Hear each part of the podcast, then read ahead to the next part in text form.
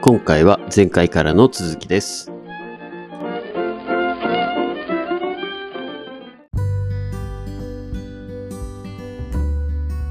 いいそもそも人類が発展したのって火を、ね、火起こしができたから人類が発展したのに、はいはい。いやもう、もうその新火がいらなくなっ新ちゃう人類やんみたいな。いや、確かに。なんか今の火の話、そうですね。なんかこう自分で経験しないと暑いって分かんないじゃないですか。そうそうそう。なんかこの前バーベキューしてるときに、うん。えっ、とね、妻が子供がこう火の周りに行ったんで、止めてたんですよ。はいはい。で、まあ、それがた例えば、ね、服に引火して大やけどとか、それは危ないですけど、うん。例えばちょっと触っちゃって、はいはい。手やけどするぐらいだったら僕全然いいと思うんですよ。うんうんうんっていうのも僕ちっちゃい頃に炭思いっきり握って、うん。うん。で、もうめちゃめちゃ熱い思いして大変だったっていうのがあるから、うん火の扱いとかちゃんとしなきゃ怖いことになるなってわかるわけじゃないですか。うんうん。、今のオール電化の話じゃないですけど、うん。やっぱり自分でわからないと、うん本当逆に大きい大惨事を起こしちゃう可能性の方が高いと思うんですよね。そうそうそう。だからちっちゃい怪我はむしろね、歓迎すべきだと思そうなんですよね。う。いや、そう思いますわ、本当に。何の話これ。いやでも、なんか要はその獅子は、獅子は我が子を谷に落とすみたいなのあるじゃないですか。なんか聞いたことありますけど、意味があんま分かってないです。要はあの獅子、まはあ、ラいイオンですよね、はあははあ生まれ生まれたばかりの子供を深うんい谷に落として、うん。這い上がってきた生命力の高い子供のみを育てるっていう言い伝えなんですよね。はあ、はあはあはあ、で、えーっとまあ、いわゆるこう本当に愛情を持つ相手にわざと試練を与えて成長させるっていうことを、まあ、現代では意味してるんですけどなるほど。でもまあでもそうすね理にかなってるというか自然界においては当たり前というか、そうですね。まあ、言い伝えっちゃ言い伝えなんでしょうけども、うんうんの言葉ができた理由は何かしらやっぱあるし、うんうん。やっ大ぱ事でりすね、ね。訓まあ、経験、訓練、試練、これを味わわずして育った人って心弱いと思うんですよ、僕は。だからあポキ、ポキっていっちはいはいゃうポキし、ねどっかのタイミングでね。あ、ね、それなんか前、マ原さんが言ってましたけど、小学校、中学校、まあ学校ってところでうん競争がなくなってきてるから、はい社会出た時すぐポキってなるっていうのにすごい通じますよね。そう。マジで日本社会って結構あのずれてってるから、そこら辺が。いや、ほんとっすよね。マジで競争させた方がいいし、マジでそう思いますわ。そんなにこう、なんていうのかな、平和じゃないから、世界っうて。んうんうんうん。日本だけやから、そういうの。マジで思いますわなんか仲良し小良しでこう手つないでってやってると、まあ、今後のね10年20年先っていうのはそれじゃ済まなくなるんで絶対、うん。そう思いますよ。だからまあね総じてこう恋愛観っていう話ではないんでしょうけど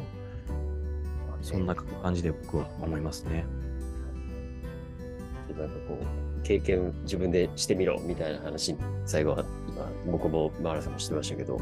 うん恋愛観の話からなんでここまで行ったんでしたっけ待て待て自分がこう、うん満たされてないとダメだよ。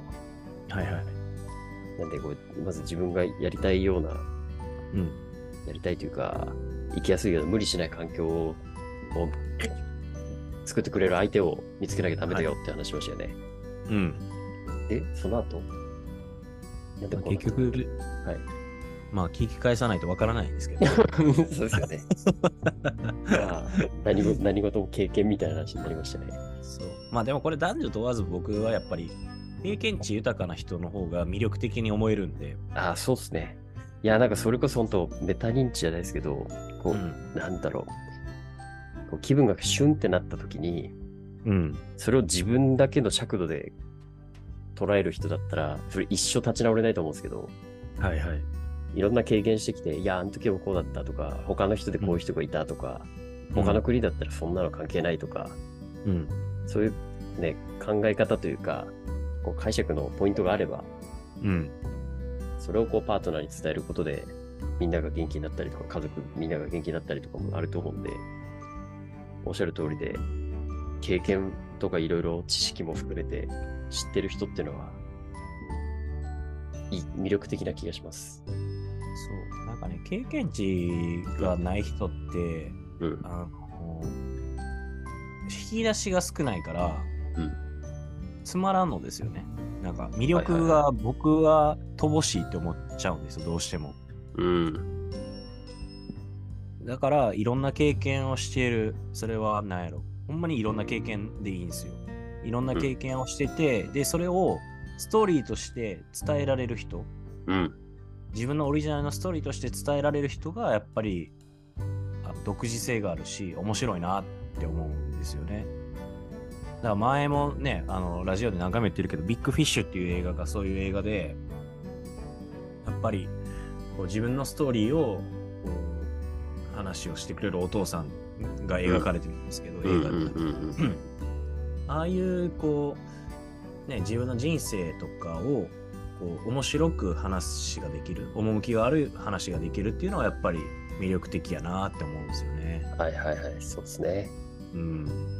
いや本当だにかそらうルーティンルーティンをずっとやり続けてるっていうかもう毎日この同じ繰り返しで変化のないく生活をしてる人の話って面白くないんですよだから。うんうんうんうんいや確かにあのビビたる変化はあるんですよ。あるけど、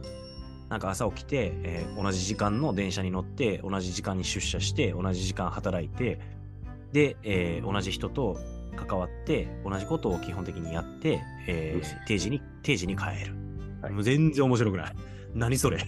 無理無理無理無理って思っちゃうんですよ僕はねあのはいはいはいいいんですよそういうのがおおと得意な人もいるしそういうのが好きな人もいるからただ僕はそういう人たちと関わることはほぼないんですよやっぱり面白くないからなるうん。なるほどね。確かに。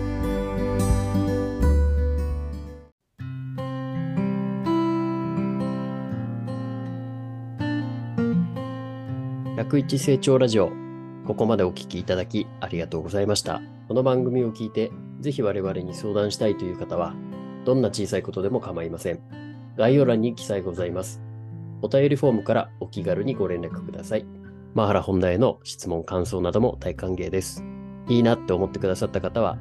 フォローと高評価、そしてご友人に、ポッドキャストで101成長と検索してみて、と伝え、シェアをお願いいたします。この番組はほぼ毎日更新されますが、過去の回を何度も復習して、知識と財力を共に高めてまいりましょう。それでは、また次回お会いしましょう。